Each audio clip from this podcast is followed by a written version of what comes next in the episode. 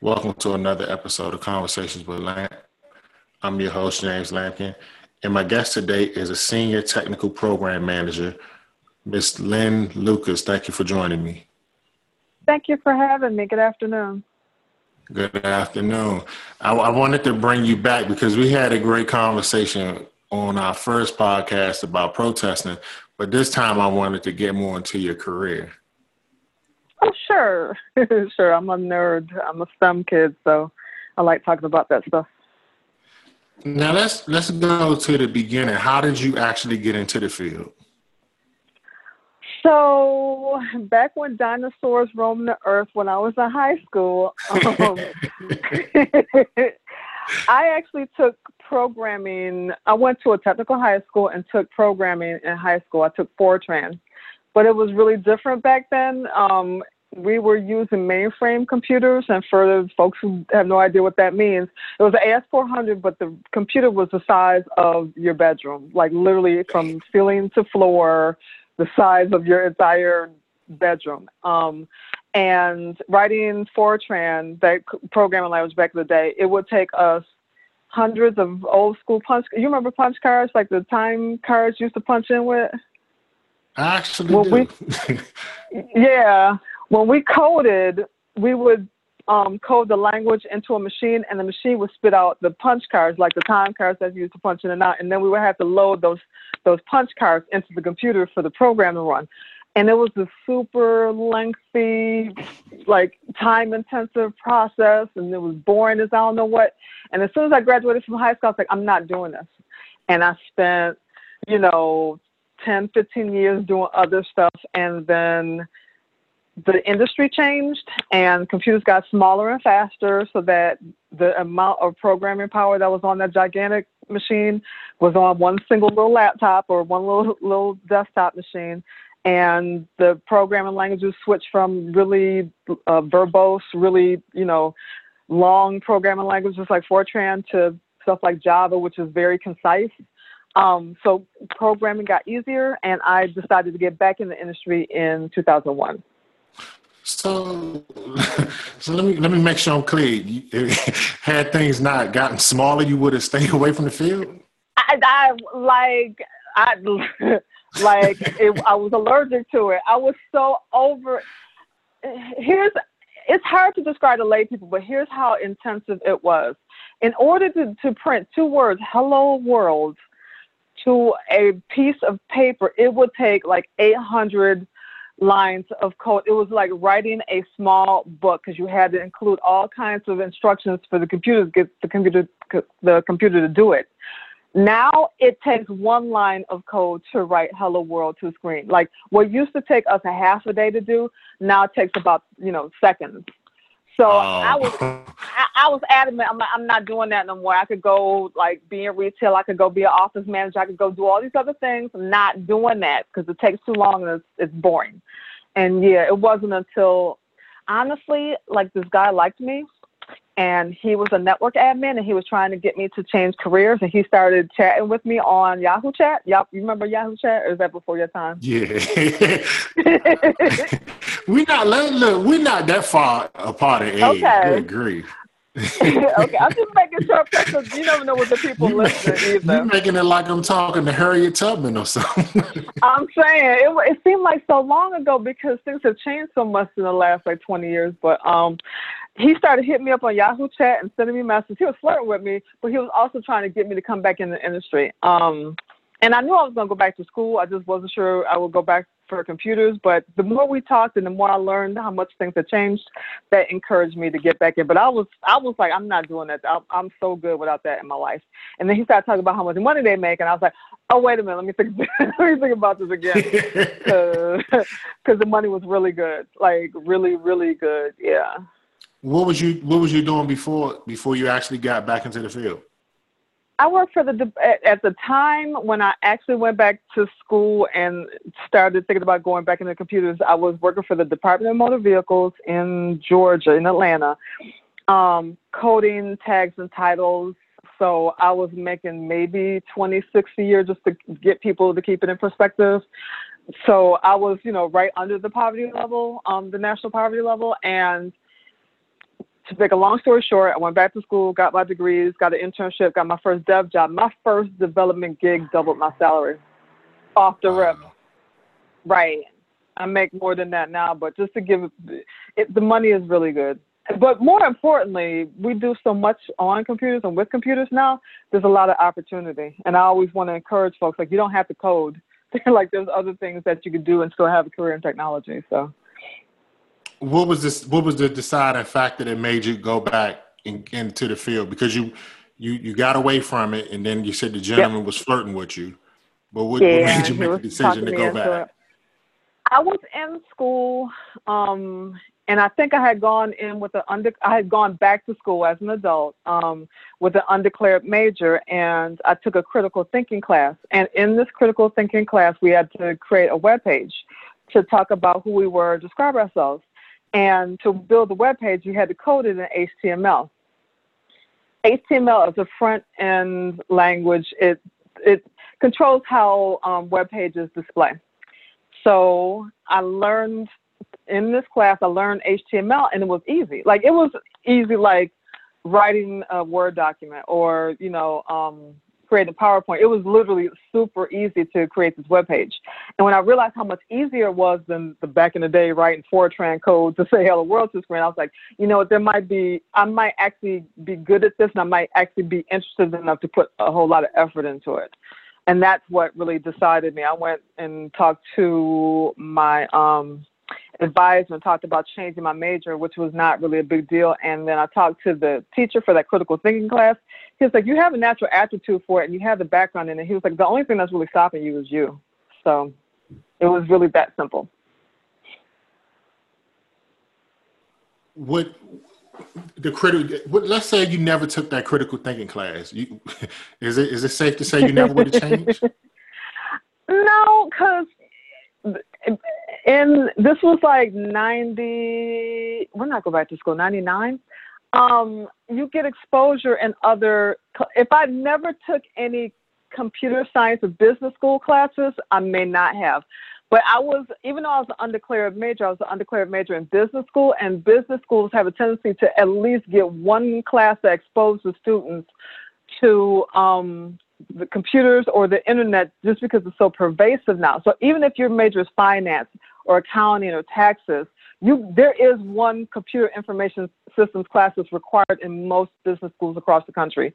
And that class is the class that normally gives folks enough exposure to see if whether they want to do a career in information technology or information science, or if their their chosen path, if they're a finance major or a marketing major, if they're going to have some interaction with um, computer information systems or comp sci. So that class would have convinced me, even if the critical thinking class didn't convince me.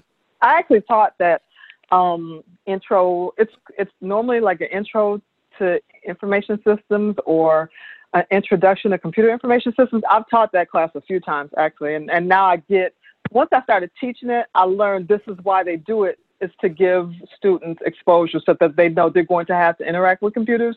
Best for them to, you know, get some skills and, and learn how to do so that they're fairly decent at it. So, where, where did you teach at? What level? Uh, collegiate. I've never taught high school um, or uh, middle school or or anything. Um, I have three degrees. I have an associate's, a bachelor's, and an MBA. And when I was working towards the end of my MBA, I was invited to teach a couple classes. So, what was your initial reaction when you was asked to teach?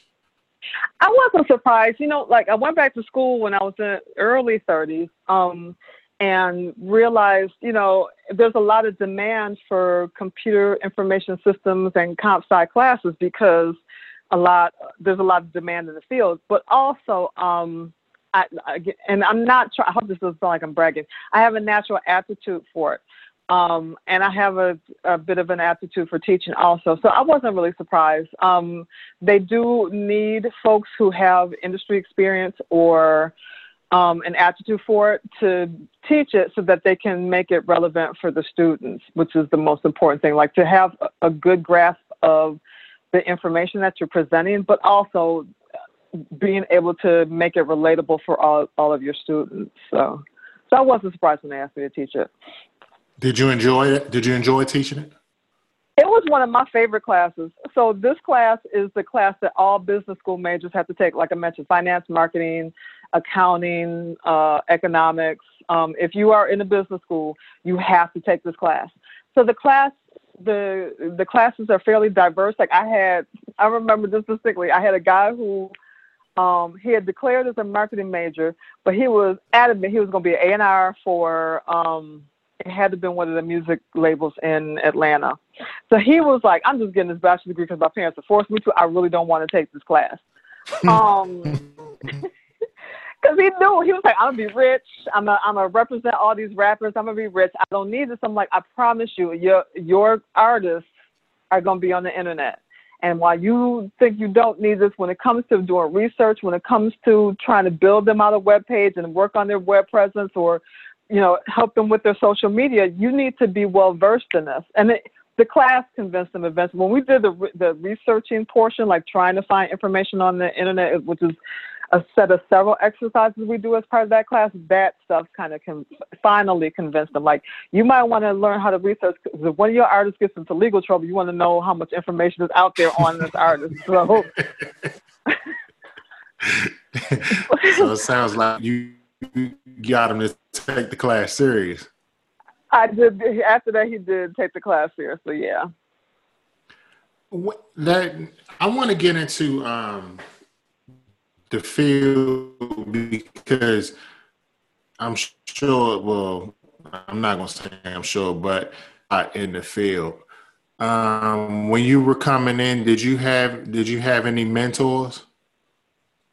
Um, I I've had people I, not formal mentors. I've had people who have I've networked with and engaged with, and we kind of um, supported each other. If that makes sense. Like the guy who was flirting with me, he wasn't a formal mentor. Um, we dated after that, but um, but um, he always shared information with me, which was always helpful. The formal mentoring, I've always found it hard to find mentors because for most tech folks, the mentor is somebody who, who gives you advice and guides you, but they're normally a little further along in their career so that they can help you with questions regarding your career. And I, I that's always been a little challenging for me because in a lot of settings, I'm like the only of my kind. I'm the only black person a lot of times, or or I'm the only woman, or I'm the only black woman,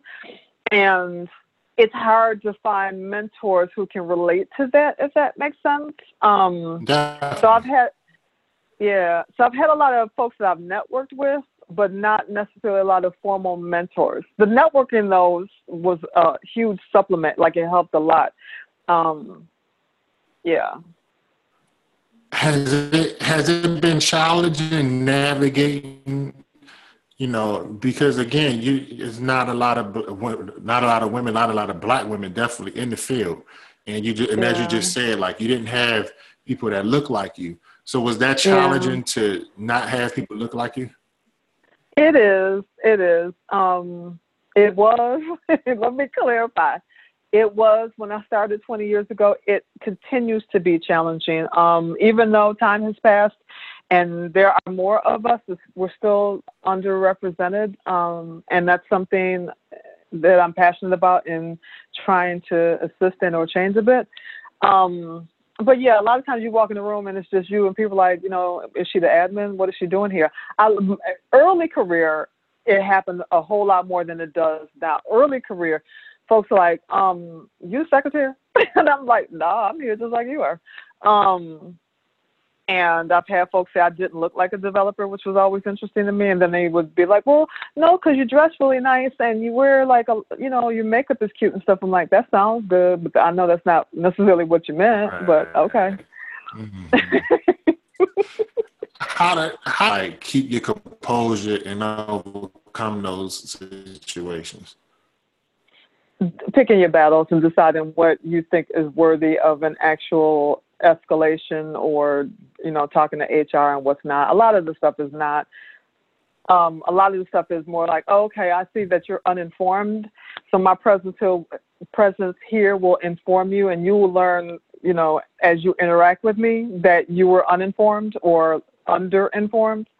Um, but sometimes when it is egregious, when it is unavoidable, and when it is obvious, like, okay, so me, my presence here, and me doing this work, and and me as an example is not informing you, then let me go talk to HR and we can talk about how you can get coached. Or let me go talk to HR and they can talk to you about your company policies and how what you're doing and saying might be violating the company policy, but that's a whole other discussion.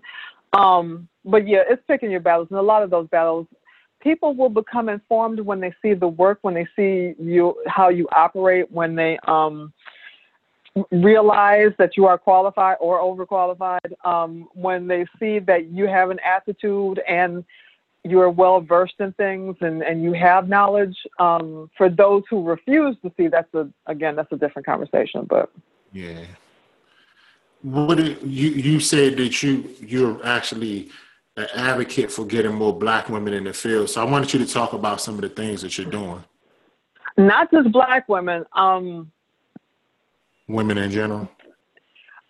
Underrepresented groups in general because okay. there's a lack of there's a lack of so there's a gap with women, there's a gap with black folks, men and women. Okay. Latinx Latinx folks are also underrepresented.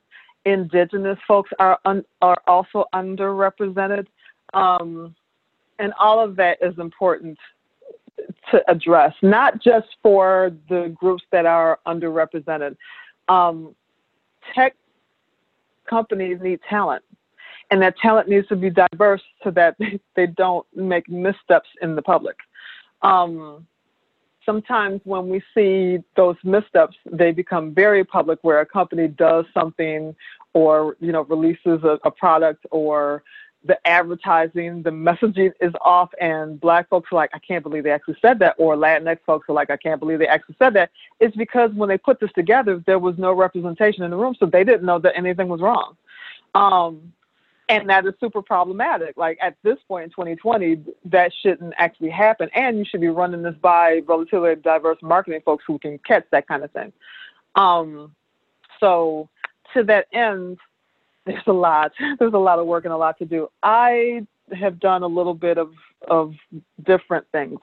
I have done um, presentations, STEM presentations at I think middle school and high school level. Um, STEM, for those listening, is science, technology, engineering, and math. Um, those are the technology related uh, majors that a lot of folks talk about, and the fact that you know there's underrepresentation in those areas. So it would be like making a STEM presentation during Black History Month and talking about um, the tech field and going to, out to a high school to do a presentation and talk about what I do, but also talk about the field overall and encourage folks to to pursue education in the STEM field and or careers in the STEM field. Um, I've done one-on-one mentoring with uh, groups like Year Up. Year Up actually does one-on-one mentoring for high school students to try to provide career guidance, and it might be a monthly, uh, once a month meeting as a mentor to talk about, you know, what that uh, team's goals are and how they can get to those goals and setting the interim uh, milestones for the goals to help them get there.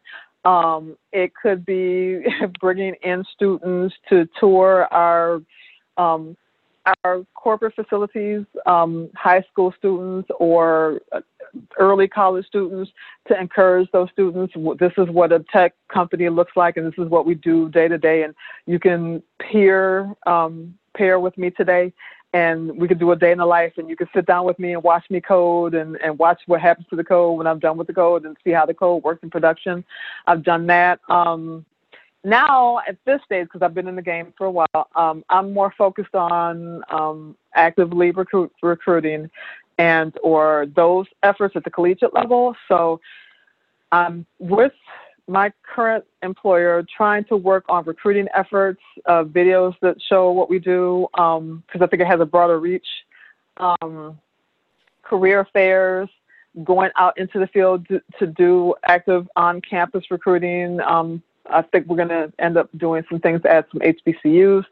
um, that kind of thing. And also me encouraging other folks like me inside of the company to become involved in these efforts so we have more folks to actually do this kind of thing. Um, I think also we want to influence um, our tech leadership across broad, broadly across multiple companies to ensure they understand why all of these things are important so that they'll put time energy effort and money because money funding is important. And when we do recruiting we want the recruiting efforts to be just as well funded as the other recruiting efforts for the other folks at the other campuses. Um, we, are looking for equity and parity um, so educating our leadership to talk about why these efforts are important, gaining their buy-in and their support, and gaining their funding, so we can um, the efforts that we put forth in, this, in these areas are effective. On a personal level, how does it make you feel?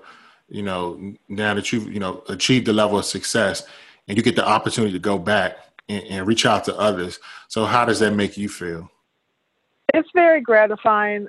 I, tech, I cannot stress enough that tech companies need talent, and it's good to be able to connect them, them and their talent needs with folks who are looking for both a, a short-term job and long-term career paths. Um, like that's very gratifying.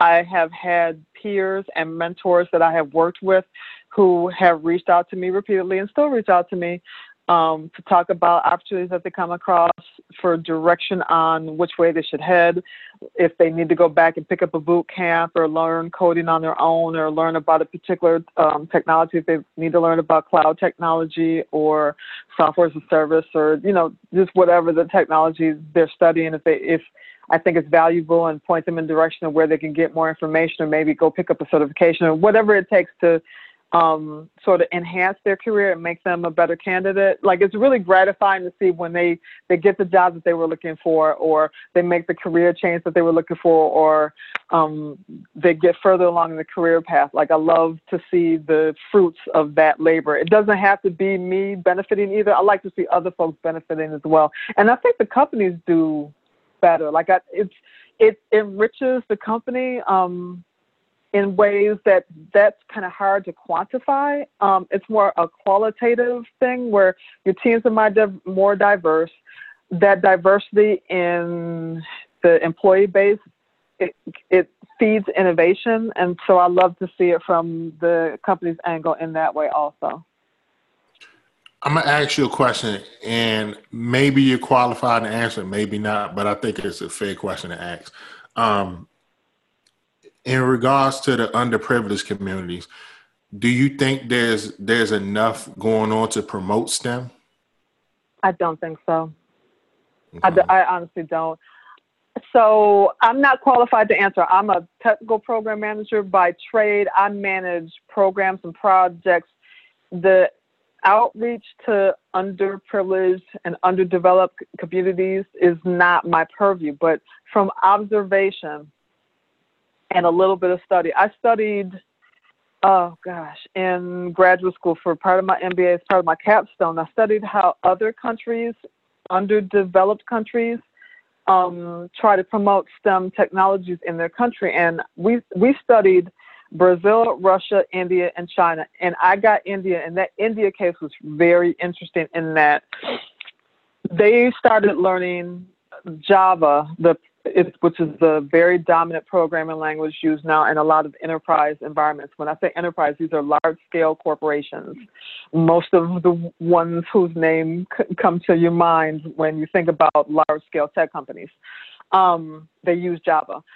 They're, they're learning Java in middle school, like at, at 11 and, right, at 11, 12 years old.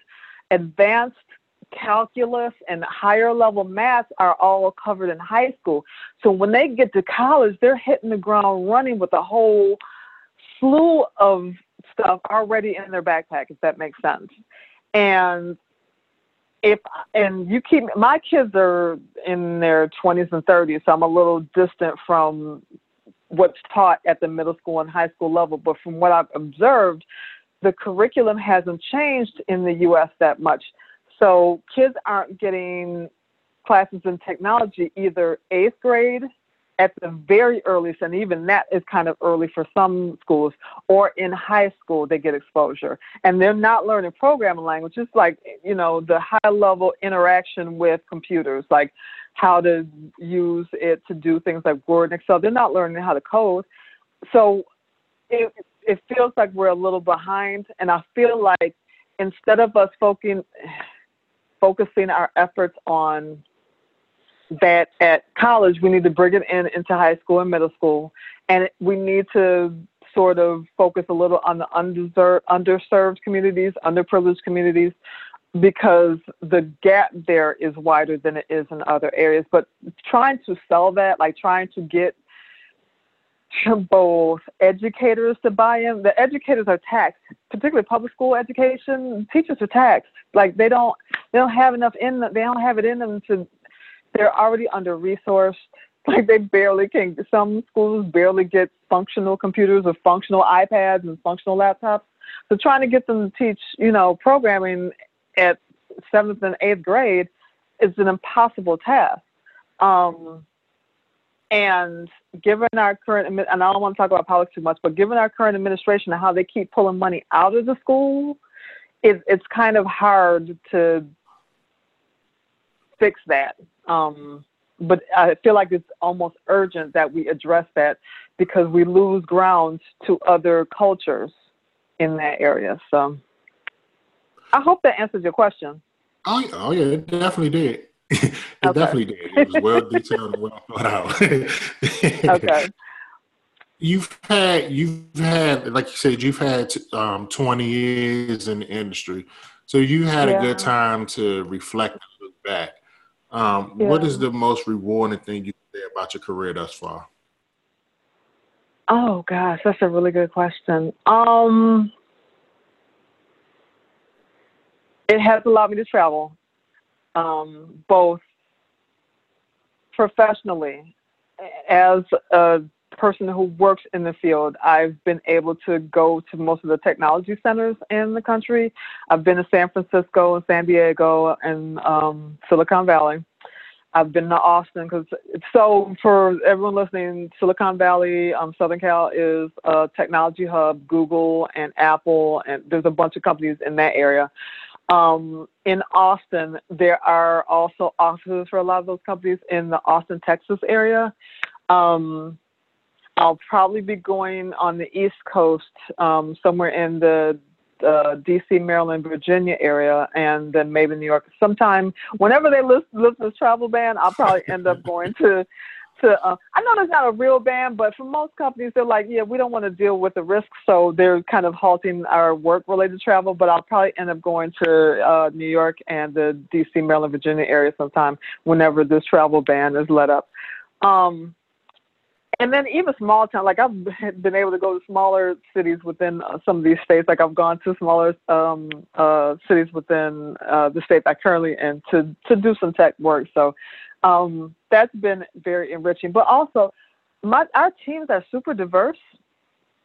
So the current team I'm on, um, we have representation from all over the world: um, China, Japan, America, uh, South America um, let me think if there's any other country I'm missing. Uh, uh, Ireland, um, Canada. Gosh, is that is? I'm trying to think. Is that it? Mexico. Oh gosh, I think that's it. But you get the idea. You get the idea. You meet people from all over the world, and some of them are first or second gen. So like you learn a lot about other folks' culture by, you know, when you work with them. Obviously, there's a lot of interaction, and and plus when they travel, they'll go travel and come back, and we'll hear stories. And India, gosh, I don't know how I forgot India.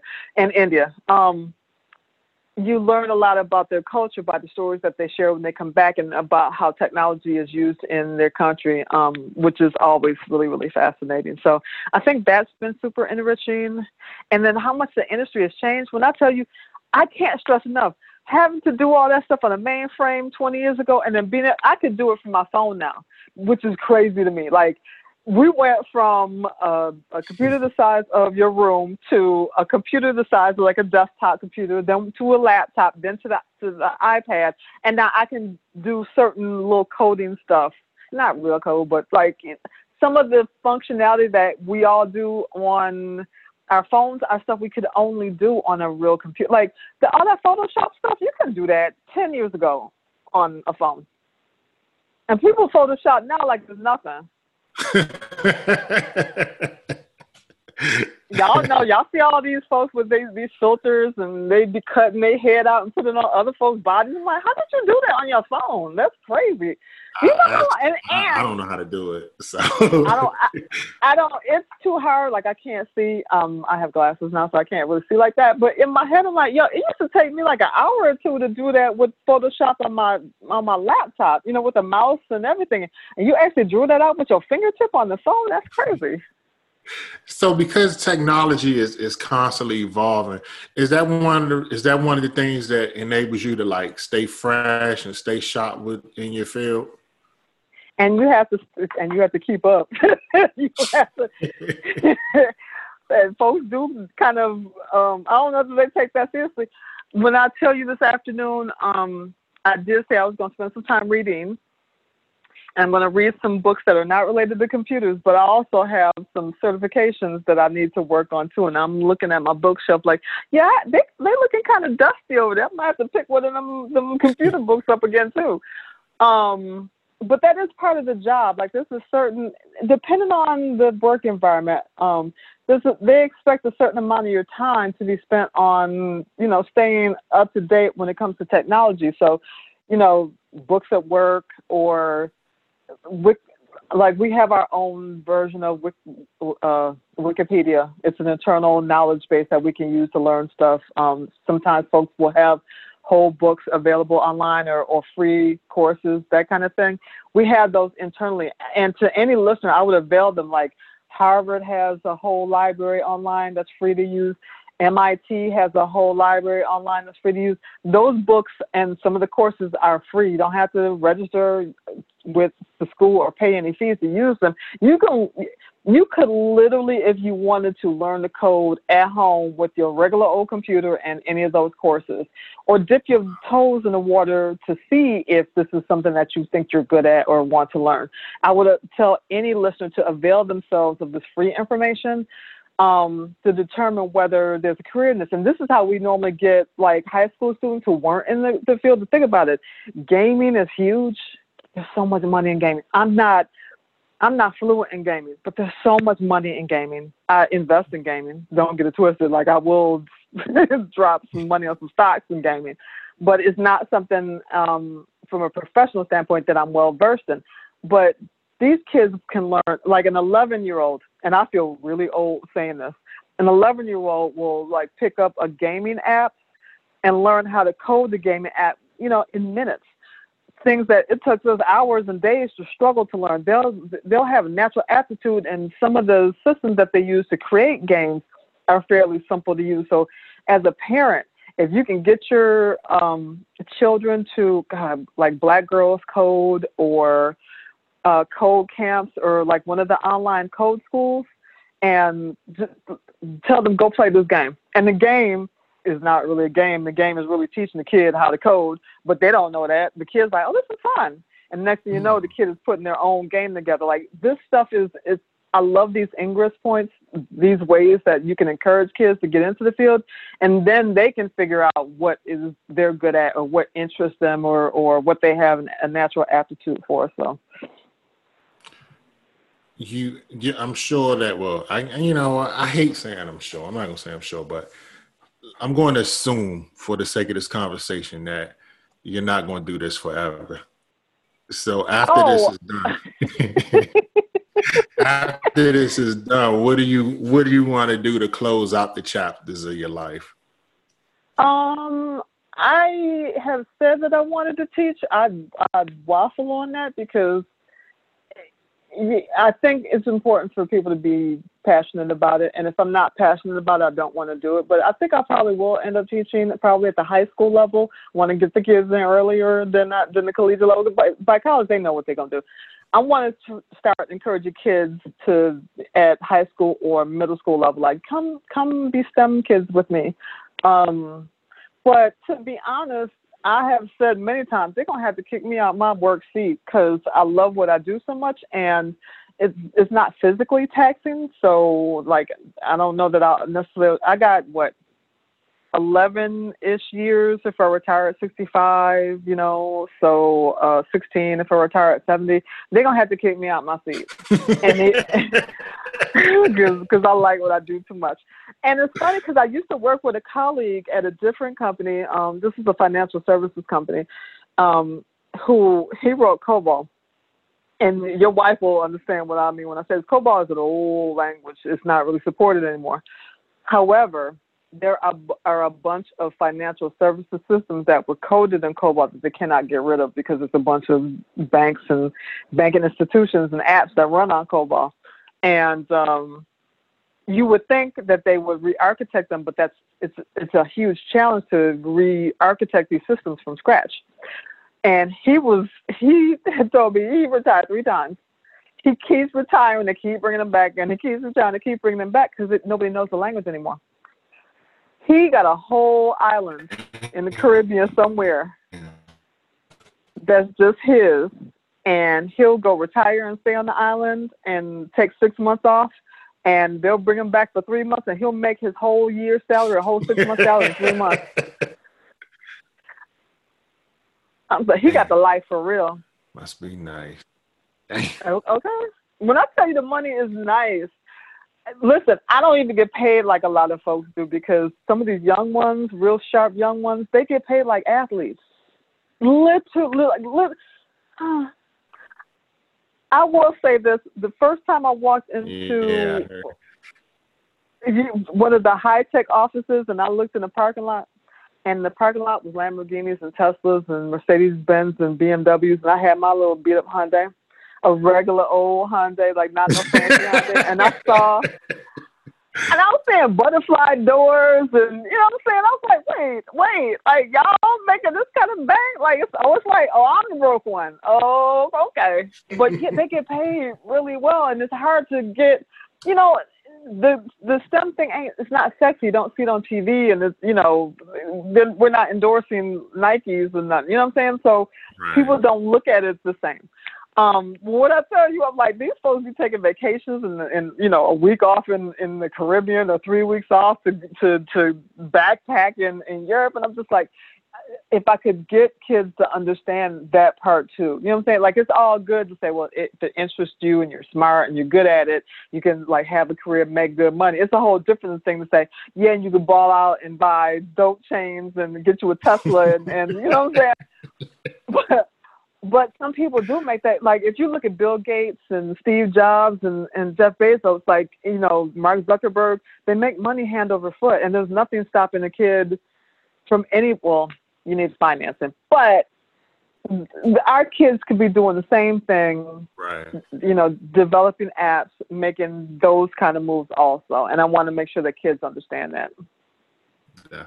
I I want to take this time to thank you um, for doing this because um, I felt this conversation was really important, and I also just want to say congratulations as a um, as a black woman. I know you talked about you know other other ethnic groups, and that's fine. But for the sake of this conversation, I'm gonna congratulate you as a black woman, seeing a woman that you know look like me and look like my mom and my sisters and my my wife. It's truly an honor to see the great things you've accomplished. So congratulations to you. Thank you, and, and congratulations to your wife too. Like I, I, I love and respect that to see other folks that look like us in the industry too. But thank you for that. Definitely. Um, I want to take the time to thank everyone who listened to the podcast. I truly appreciate your support. Um, you all have a great day.